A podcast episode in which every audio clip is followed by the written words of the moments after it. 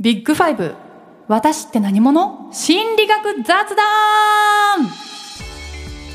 人間の性格はたった5つのファクターから構成される。今世界的に注目を集める心理尺度ビッグファイブ。この番組では人間について深く考えまくるボーカリスト私森綾乃と。ビッグファイブ心理学の先生谷伊織が私って何者かを気楽にお話しする心理学雑談番組です。ということで本日も森谷コンビでお送りしていきます。よろしくお願いします。谷先生私の話聞いてくれますか？はいもちろん あの映画を見まして。あーいい笑顔見まし ザ・ファーストスラムダンク。先生も見ました？たいや私見てないんですけれどもはい。あそうなんですか？でもスラムダンクは大ファンです。あー、はい。なるほど。いやあのーいいいいって周りからめちゃめちゃ聞いてたんで、あ終わっちゃう前に行かなきゃと思って見に行ったんですけど最高すぎて。私は先にネタバレをあの学生から受けてしまって、あそういうことかっていうことで。容赦なく喋られてしまいましただからだから言ってはないけどもちろんもう分かってる。内容分かってる。は知ってるみたいな。分かってる。聞いてる。というふうに考えてみれば。いや本当に最初から最後まで最高で、うん。でちょっと「スラムダンク熱が あの高まってしまいまして、その映画終わってもうすぐその後アニメを1話から今見返していまして。でまああのご飯食べる時とか見たりとかしてるんですけどやっぱあの面白すぎて話があの人間模様まあ、スポーツで感動とか、まあ、そういうのももちろんもちろんあるんですけどキャラクター設定がすっごいうまくできてるんだな、このストーリーはって思ってそこにやっぱあの注目して見ちゃいますね ビッグファイブのことやってると。そうですね本当ねはい、で私がやっぱり好きなキャラはルカワ。ああやっぱり。素晴らしい。ルカワが好きだな。やっぱりあのボソッと一言言うみたいな、自分とは真逆っていうね。おしゃべりじゃない。だけどなんかボソッとすごい的確なこと言ったりとかあのなんか熱くなさそうで実は熱いみたいなそのギャップとか、そういうところがすっごいやっぱりルカワが好きだなって思って見てるんですけど先生はキャラは誰が好きですか「スラムダンク？いや私もルカワが好きですけれどもそうなねんですね、はい。まあでもルカワがやっぱ好きだけどでもやっぱり花道のあのキャラクター愛されキャラというかまあなんというかもうあれがザ主人公みたいな、まあ、最近のアニメとか漫画いろんな主人公ねちょっと内向的な主人公とかもいる気がするんですけど、あの当時の多分いわゆるアニメの主人公ってなんかああいうタイプが多い気がしますよね。はい私もそう思います。外交当時の性高い、はいジャンプの主人公はやっぱり外交性が高い明るくって元気うん、で神経症傾向がちょっと低い、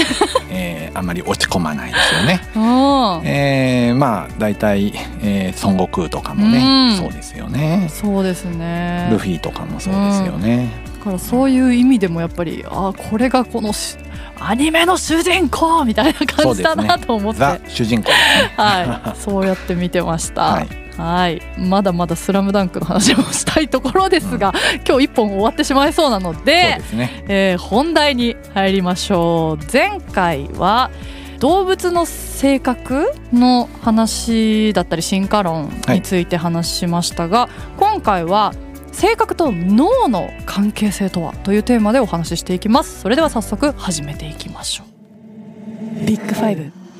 私って何者？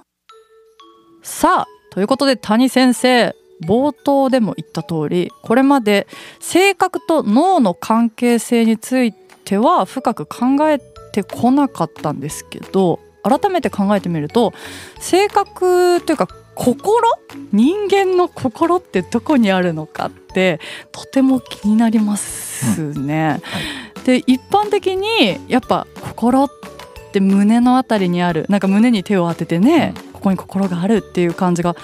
するんですけど、まあ、でも考えるのは実際脳だしみたいな、脳と心ってえどっちがその人間の感情だったりこの心理っていうものなの？って私も実際あのツイッターとかでこの番組を告知とかしたりするときに、心臓のマークをつけようか、脳のマークをつけようかめっちゃくちゃ悩んで心臓をつけたりしてたんですよ、だから実際脳と心の関係性っていうものはすごく気になるところなのでぜひ話を聞きたいんですが。まあ一体心はどこにあるのかっていうのは古代ギリシャからですね、うん、問いになってまして、えー、脳にあるっていう説もあれば心、うん、やっぱり心臓が、えー、心だっていうふうに中枢だと考えた時もありますし、うん、そもそも目に見えるものではないんだみたいなですね、魂というふうにね、考えたりするようなさまざまな考え方があるんですけれども今は脳科学もかなり進歩してですね、考えていることとかは大体全部ね、えー、脳の機能として、え神経ネットワークの機能の、え結果としてですね生じているっていう考え方の方が主流になってます、うん、ただもう少しさらに進むと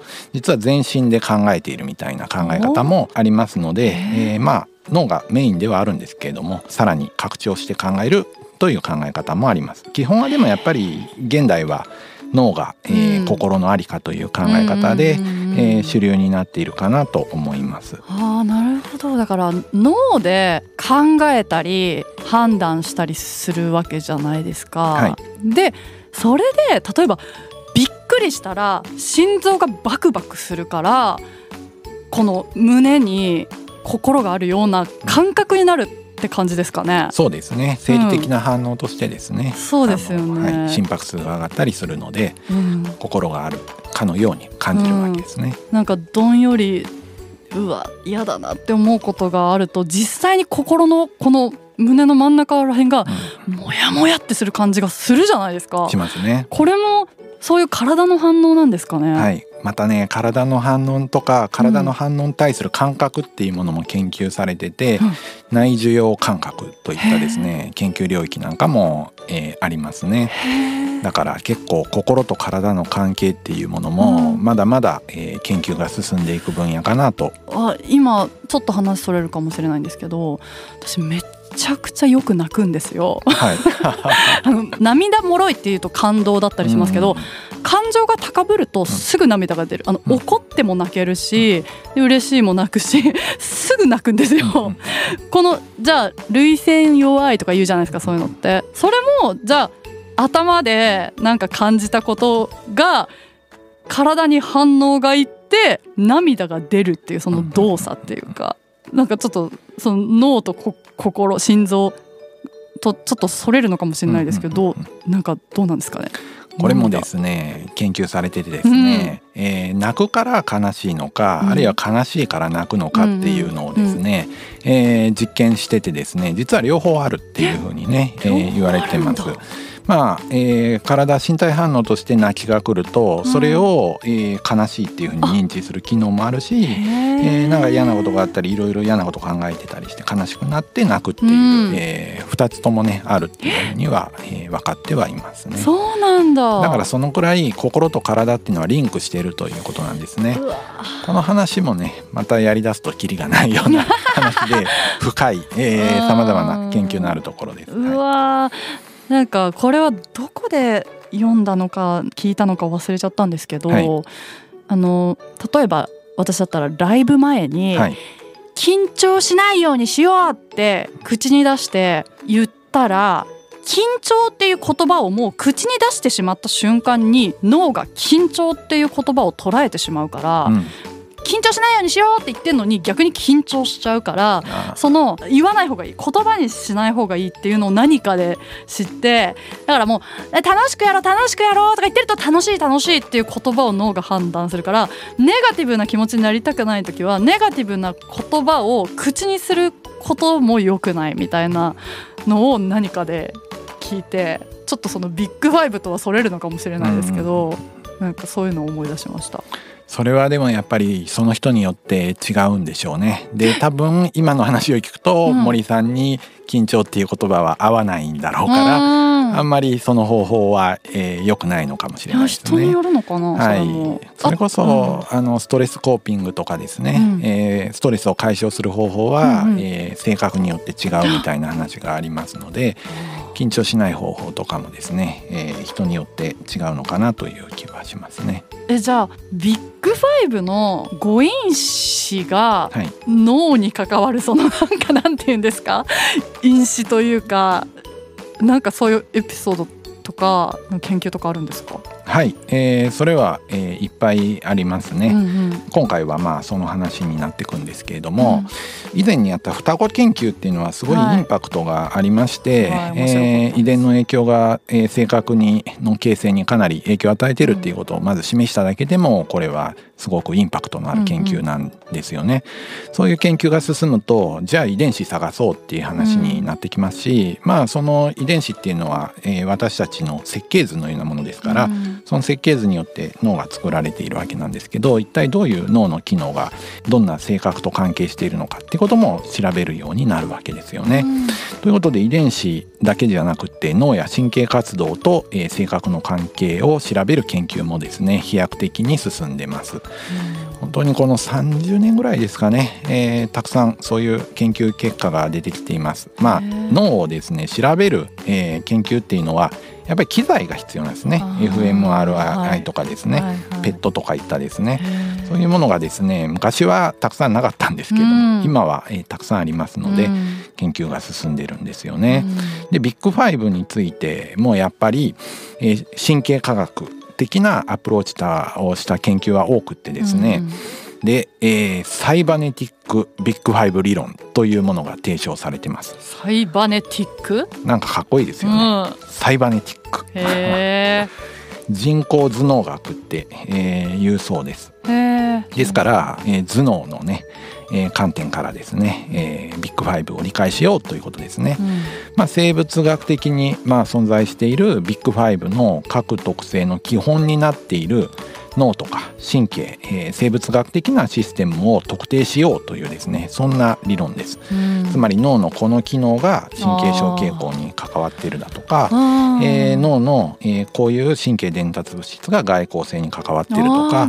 そういうことを調べようというふうにね、えー、しているわけですね。進化の時にもお話ししたんですけど、はい、ビッグファイブの各特性っていうものは、うん、えー、進化した心理的メカニズムであるという前提を、えー、持っていますので、うんうんうん、脳もきっとですね進化の過程で形が変わったり機能が変わってたりしてるから、きっとビッグファイブと対応してるんじゃないかというふうにね考えるわけですね。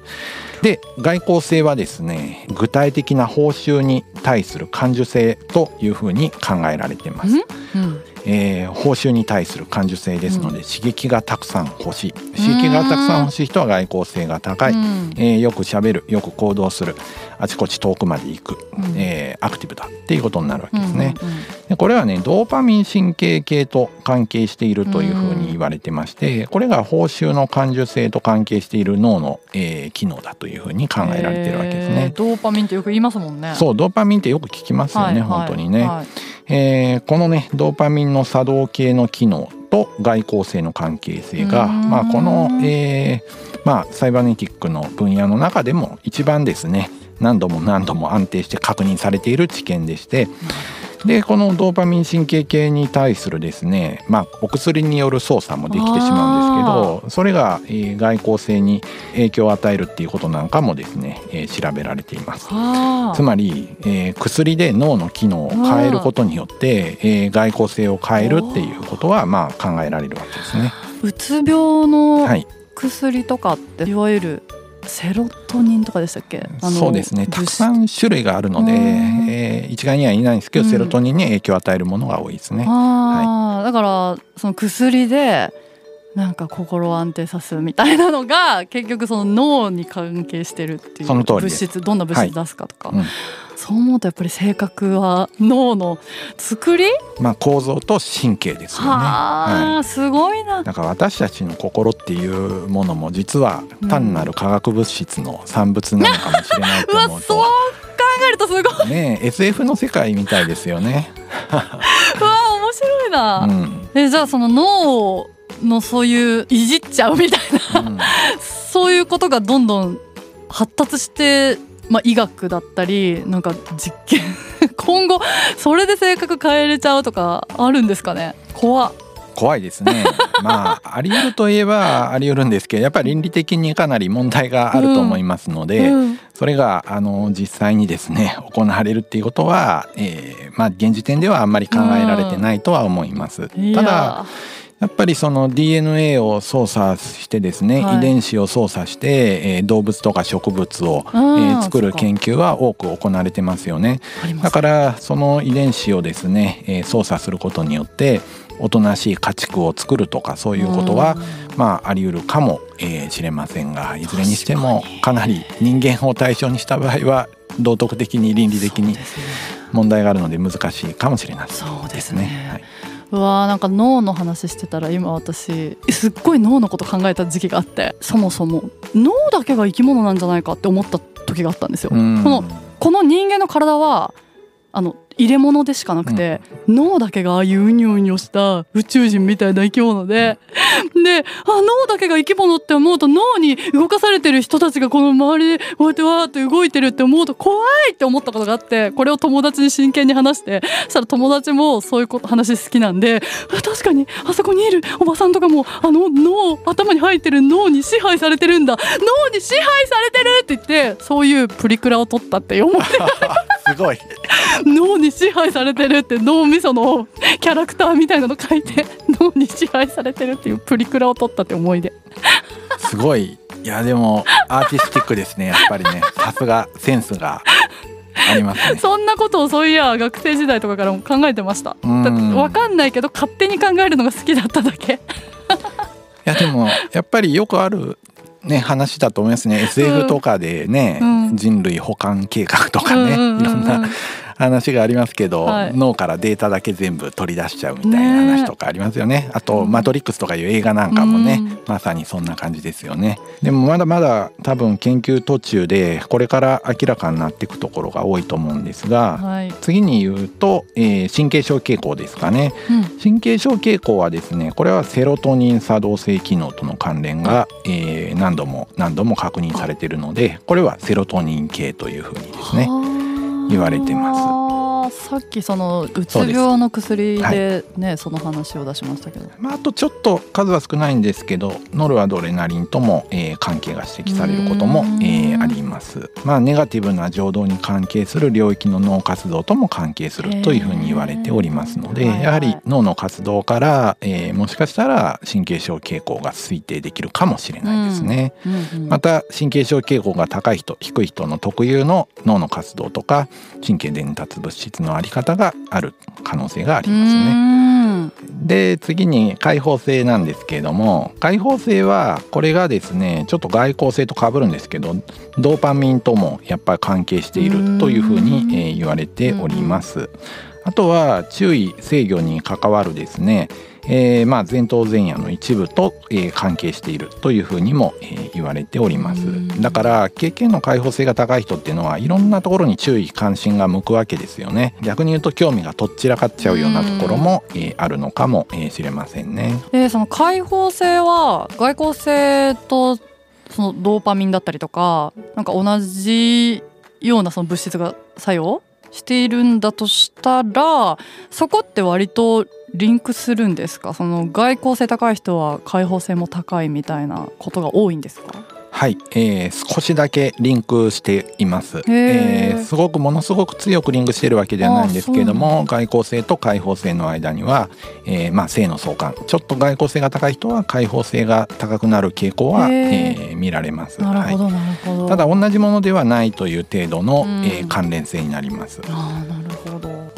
はあと次は協調性ですかね、はい、協調性はまあ思いやりが強い優しいとかですね、うん、まあ礼儀正しいとかですね、うん、そういった側面があると思うんですけれども、うん、えー、これは社会的関係性などに関係しているオキシトシン、えー、バソプレシンといったですね、えー、まあ神経伝達物質と関係があるってことが、えー、指摘されてます。あとは、えーまあ、性ホルモンのテストステロンとかエストロゲンあたりとも関連があるという指摘があります。そうやって考えると、えー、性ホルモンとも関係が、えー、あるということで、うん、えー、女性は優しい男性よりも、えー、優しい男性の方がちょっと冷たくて攻撃的というところと、えーまあ、協調性の間の関係性が見えてくるのかもしれないですね。なんか前年齢とともに変化するっていう話したじゃないですか、はい、それでその女性はじゃあ年齢とともになんか変化しやすいって言ってたのは、そういうホルモンの関係って絶対ありますね。すね。はい、あでもなんかよくあのこのこの人に会うともう女性ホルモンめっちゃ出るわみたいな。母性がすごい湧くみたいな。なんかそれって対人関係というか相手によってちょっと性格が変わるというか そういうもんなんですかね。まあ、私たちはなんか生まれた時からあの丸いものに注味を持ちやすいとか、うんうん、えー、乳幼児とか見ててもですね人の顔に興味関心引きやすいっていうのがあるので、うん、やっぱり可愛いものっていうのは何かそういう感情を引き起こすところがあるので、うん、まあ、どんな性格な人であっても可愛い動物動画見るとほっこりしちゃったり、可愛い赤ちゃんを見るとほっこりしちゃったりするので、まあ、そういうのももしかしたらホルモンとかと関係しているのかもしれないですね。ああその引き出させるみたいな。そういうことですね、だからそれは多分それが引き出させていて、えーまあ、そういう行動を呼び起こすのかもしれないですね。はい、そういうまた環境にいたらじゃあそうなりやすいのかなとかもなんかどんどん広がっていっちゃいますね、ね、その仕事とか。へえそっか誤因子全部今言いました、はい、ああと一つがね勤勉性ですね。勤勉性だ。勤勉性はこれは自分を律する力と関係する脳の機能とですね、えー、強く関係性が指摘されてて、うんうん、えー、まあこれは前頭前野の、えー、機能とですね関係があるとかまあ他にも関連するところと相関があるという話がですね言われてます。だから自分をコントロールする自分みたいな、うん、私を律する私というものがですね勤勉性と、えー、まあ関連する脳の機能と、えー、見られているわけですね。それぞれやっぱり違うんですね。使ってる脳の部分だったり物質が全然違うんですね、はい、そういうことですね今度なんか先生に図を図を見てちょっと授業を受けたいですね。そうですね。でもこの手の分野はすごい研究の進歩が激しくって、人の心と脳や神経の機能の関係っていうのは劇的にか、えー、明らかになってきていますので、これからどんどんまた新しいことも分かってくるかもしれないですよね。確かにたまにあのニュースですごいねロボットとか出てくるじゃないですか、はいはい、思っただけでですねえー、アームが動くロボットとかですね、はいはい、ああいうのが出てくるのを見るとですねすごいですよねすごいですよねなんかえー、思っただけで性格が読み取られちゃうとか、うん、そういうことも、えー、将来的にはあるのかもしれないですね。嘘つけない。嘘つけない。脳の脳波で、はい、嘘つけない。バレる。バレるとかですよね。いや面白いな、あの記憶とかバックアップとか取れるといいのになとかねよく思いますね。あ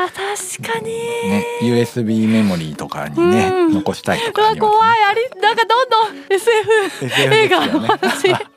でもできちゃう時代が来るのかな、えー、うわでも便利になっていくとその分ね嫌なこともありますからね、ね、忘れたいこともあるみたいな締めいやちょっとまだまだ個人的には聞きたいですが脳の話ねこの辺にしようと思います、はい、ということで今回は性格と脳の関係性というテーマでお話ししてきました。ビッグファイブさあ今日のねまとめとしてはえっとぶっちゃけ心は脳がメインっていう認識で合ってるんでしたっけ？そうです、ね、最初にそんなこと言ってましたよね、はい、そうですそうです。話が広がりすぎていろいろ。脳の機能と性格も関係している、はい、ということですね。